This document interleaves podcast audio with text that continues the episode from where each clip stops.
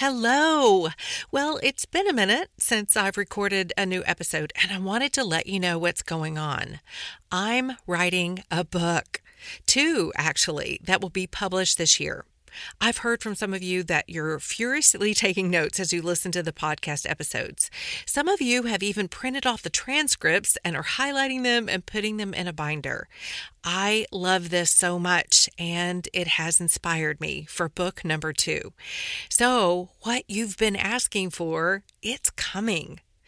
Now, that said, I will be recording a new episode soon and we'll get back to a regular schedule. In the meantime, if you're interested in hearing about the book and knowing when it's coming out, be sure to go to triciazody.com and get on my email list. You'll be the first to know. Now, here's the episode you came for.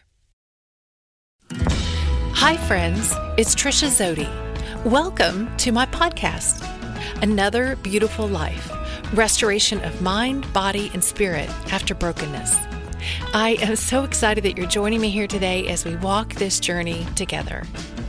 I believe that God is extending out His hand, offering each one of us the opportunity to be guided into restoration. I also believe that with restoration comes freedom, adventure, and great hope. These are the things He's calling us to. And I'm glad we can do this together. Hello, friends, and welcome to episode number 60 Control Freak or Vulnerably Weak. Hey, okay, right off the bat, if you're a control freak, and you know it if you are, let's just get the hard truth out there. You are not in control of the world in control of your circumstances, the people you interact with on a daily basis, or even in control of the majority of your life. You can have self control over your thoughts, your actions, your words, and even your emotions, but you are not in control of other people or external factors or events. You weren't in control of when you were born and you won't be in control of when you die. So, why do we try so hard to control the things and people around us? Why do we feel the need to control? What I've found more often than not is that control is driven by fear. Usually, control got its foundation from an event that occurred early in life in a time when the emotional brain or the amygdala ran the show, and the prefrontal cortex, or the part of the brain that's responsible for logic and reasoning, was not fully developed yet and was taking a back seat. The emotional brain was driving the show and was formulating all the perceptions and creating all the stories, all the narratives about how life was going. So it's quite possible that this event occurred somewhere in the early years of our life. It could have been something like physical, verbal, or sexual abuse where you felt like you had no control over the situation. But it also could be something as simple as your sibling pulling you in a wagon downhill going way too fast. You were out of control.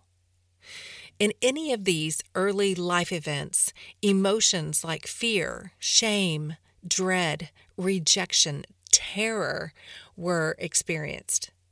And the emotional brain decided that in order to never experience those kinds of deep, painful, negative feelings again, it would be best to try to manipulate and control our environment.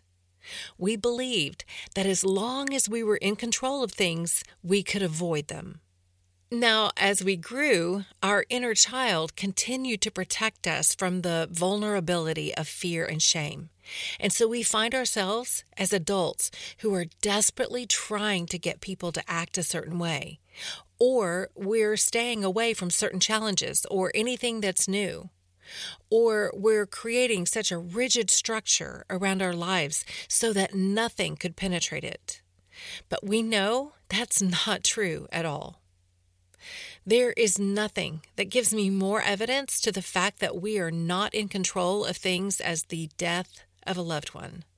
This is my personal experience. No matter how much I prayed, no matter how much I tried to intervene, no matter how much I tried to manipulate the situation, I could not stop my husband from dying. I was not in control. And not being in control makes me feel very vulnerable.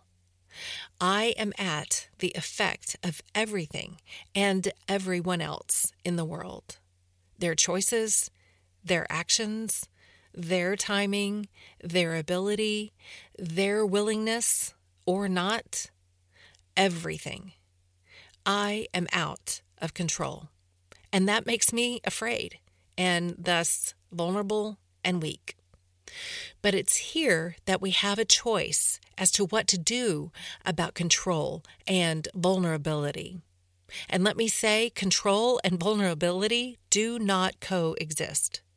Control protects. Control builds a fortress around our heart and mind.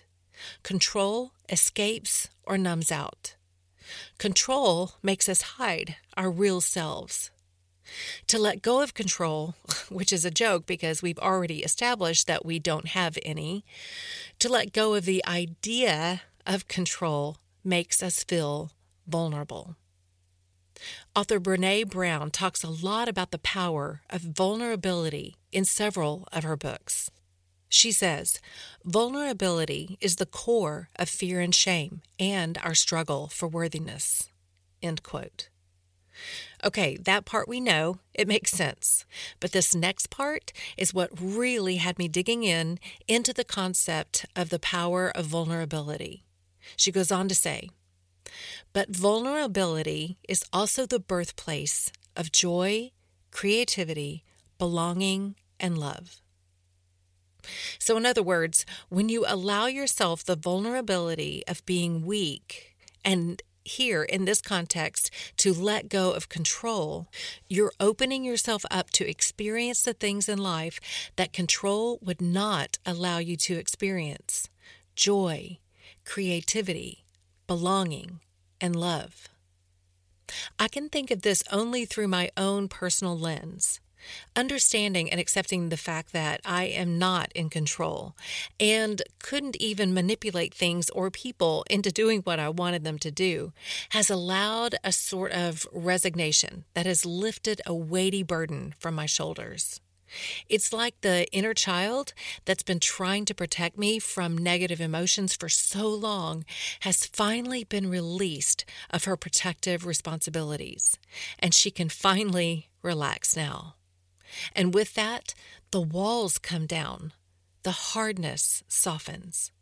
The resignation leaves me exposed, raw, and real, vulnerable.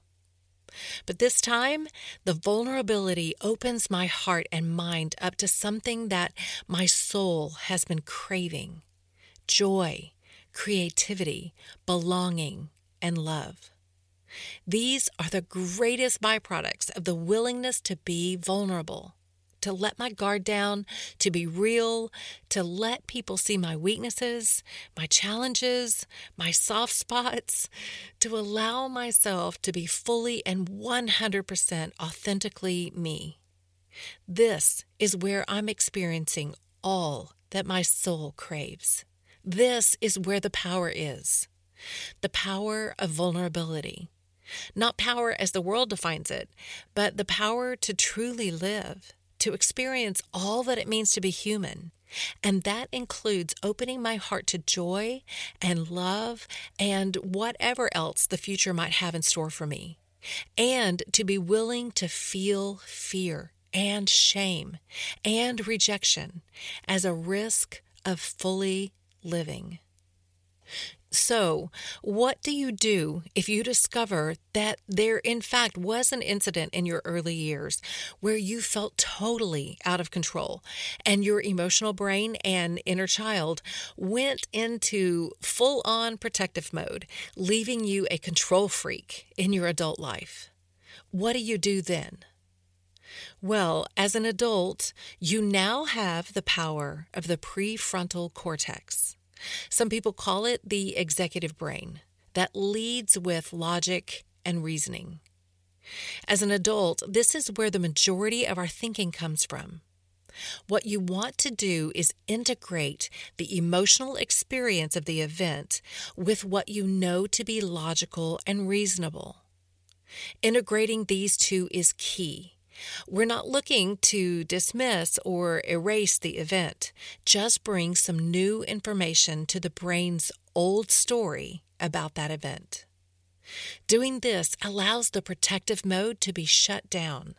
That then allows you the ability to live fully alive, experiencing everything that God intended you to experience as a human without protection, without reservation, without hesitancy.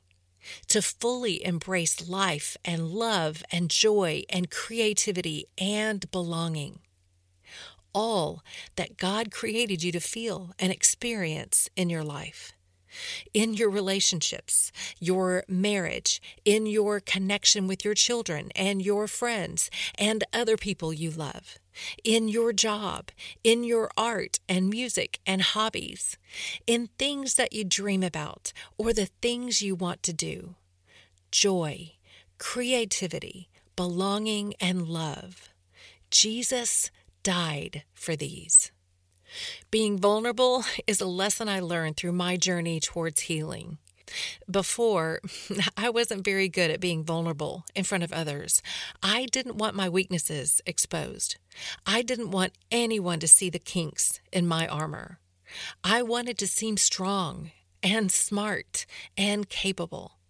So I set about trying to control everything and everyone just so I wouldn't feel embarrassed or rejected or less than. I was fighting for my worthiness every day. But God. But God has used all that I've experienced in such a huge way for my healing. I'm completely different in that regard since my husband died. Since I've let go of the need to be in control and surrendered to His sovereign and good and perfect will, I've found the freedom to experience and express all the richness of life God has intended for me. And it's good and fruitful for the kingdom. Friend, He wants to heal and use you too. Where do you think He's drawing out the power of vulnerability in you? This is for your wholeness, for the fullness of all that He created you to be and experience. Let me encourage you. Let go of the need to be in control of the things and the people in your life. Needing to be in control of everything, every person, every circumstance in your world is going to result in a very, very miserable life. Let go and live in the beauty and power of vulnerability so that every day you're experiencing and expressing joy, creativity, belonging, and love, and so much more. Friend, if you would describe yourself as a control freak and you'd like to explore why that might be, or if you already know and you'd like some help integrating those emotional experiences or events of the past with the logical part of your brain, I'd love to help walk you through this process. I've put a link in the show notes to my calendar to book a quick 30 minute chat to see if we're a good fit to work together. Or you can visit my website, triciazody.com, and send me an email there. Have a wonderful week, friends. See you next Wednesday for the next episode of Another Beautiful Life podcast.